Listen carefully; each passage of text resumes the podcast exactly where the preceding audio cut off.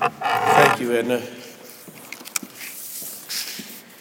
Uh, to start this morning, I'd like to ask you to take a look just for a second at the picture on the front of your bulletin. It took on different meaning for me during the last week as we prepared for Christmas Eve and for Christmas worship. Our two services are a bit different than last night. One of the influences for me was someone named Catherine Hawk herself, who is self described as a 40 something pastor, pondering the meaning of life with kids that turned into adolescents when she wasn't looking. And just to make life interesting, Catherine says, I'm a graduate of Calvin College and United Seminary in the Twin Cities, serving a United Church of Christ Church near Eden Seminary. And probably more information than we need to know. She tells us that she detests broccoli and sound bites, and that she hopes to be wise by the time she turns 60. She loves writing toddlers Sudoku and pretty things. Well, I have recently turned 60, and wise is still elusive, which is why I turn to others beyond my own thoughts for help, and to God, the God beyond all of our ability to know God when more is needed. I think that, in fact, if we were able, or any of us were able, to know everything there was about God, we would have a damaged God. If we could just define God, think of that. Think of the limitations that would place on what God is to us, whether by a particular name or in more general terms as a higher power. However, it is you know God, it would seem to me that it's best that God is always more than we can understand. But still, without fully knowing all the mystery and the wonder about God, in most ways, we still fundamentally, we know the right things to do. I mean, we know peace is a good thing. We know love is a good thing. We know that hope is helpful. And we know how wonderful joy can be. And I think that deeply in all of our hearts and our lives, we have a desire to bring that to others. But sometimes we have the hardest time getting that down, having that take place in the ways that we hope for. Paul the evangelist might have been talking about all of us today when he spoke a long time ago about the time that will come when he meets his Maker, when that journey is complete. He says, Now we see things imperfectly, like puzzling reflections in a mirror, but then, then we will see everything with perfect clarity. All that I know now is partial and incomplete, but then I will know everything completely, just as God now knows me completely. Paul brings to mind a, a, recent prayer that I've rediscovered, or a prayer that I knew that I've rediscovered. It's called Patient Trust, and it's written by the Jesuit theologian Teilhard de Chardin. The prayer states in part Above all, trust in the slow work of God we are quite naturally impatient in everything to reach the end without delay.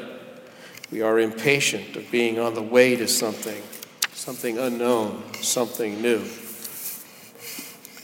Still, being on the way to knowing everything completely, as Paul states, or as de Chardin states, on the way to something new, it doesn't mean that the path is always easy. It doesn't mean that there are not unexplainable conditions through which we find it necessary to sometimes travel. What de Chardin, Paul, and others call us to is the hope and the hopefulness of such full and complete times when the one who sent us meets us. But that also means for me is that all of those who have gone before us, those who we remember, especially around this time of the holidays, those who have had their reunion with the one who sent them, they now await us for when it is our time to return home. Yesterday was my brother's birthday, Michael, who was killed when he was 18, more than 40 years ago. I thought of him and I think of my dad, who died early in October, who is now there being greeted by Michael. And I am certain in ways that I cannot understand that they, with others, all others who have gone before, and now enjoy that peace beyond all understanding, that they are, as my friends in the 12 step program say, happy, joyous, and free beyond anything we can imagine. And this, in our Christian tradition, has to do with the most amazing turn of events, a reversal of form, I think. And it is where Catherine Hawk herself comes in for me. In our call to worship prayer last night, I used a prayer from Catherine, and in part it read, We ask if you will come into this world we have messed up. Those are my words. We ask this not because we are guilt ridden, God, or want to be, but because the fullness of our lives longs for and depends upon us being as open and vulnerable to you as you were to us when you came, wearing no more than diapers and trusting human hands hold their maker. That caught my attention. That in the picture caught my attention. The idea that God placed Jesus Christ into our hands to care for, to learn from, to know, and to love from, so that we might come to believe better in all of the things that Paul and others have spoken about, all of the things that we hope for, starting with Him in whatever the diapers of the times were.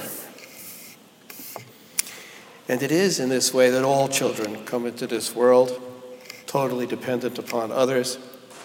It says something about the way in which God depends upon us. For me, I think it confirms a trust that God has with us, that God make clear, has made clear many times before, from the time of the covenant with Moses until the times we live in today. In other words, I think, it means that God does not believe that we can fail, even when we make terrible blunders. Blunders which perhaps will diminish with time as we come more and more to realize that we are trusted by God with such trust that we have such enormous power in that trust and that we are actually capable of doing something to change the world for the better. Even when we did Jesus such wrong, neither Jesus nor God nor the Spirit abandoned us. To me, that is the love that we recall in the most exceptional presentation of the birth that we remember, and in this day and the days that follow. It is, as I said before, that birth that's reflected in pictures in other ways during this time.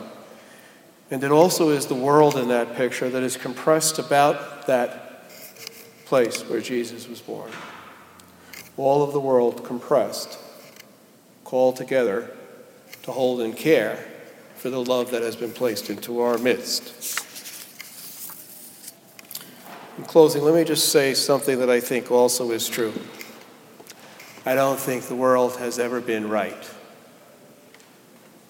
There would have been no need for the intervention of God, for any other prophets, for any other deities, or those that different traditions rely upon, if in fact things were so good at the time of their presence.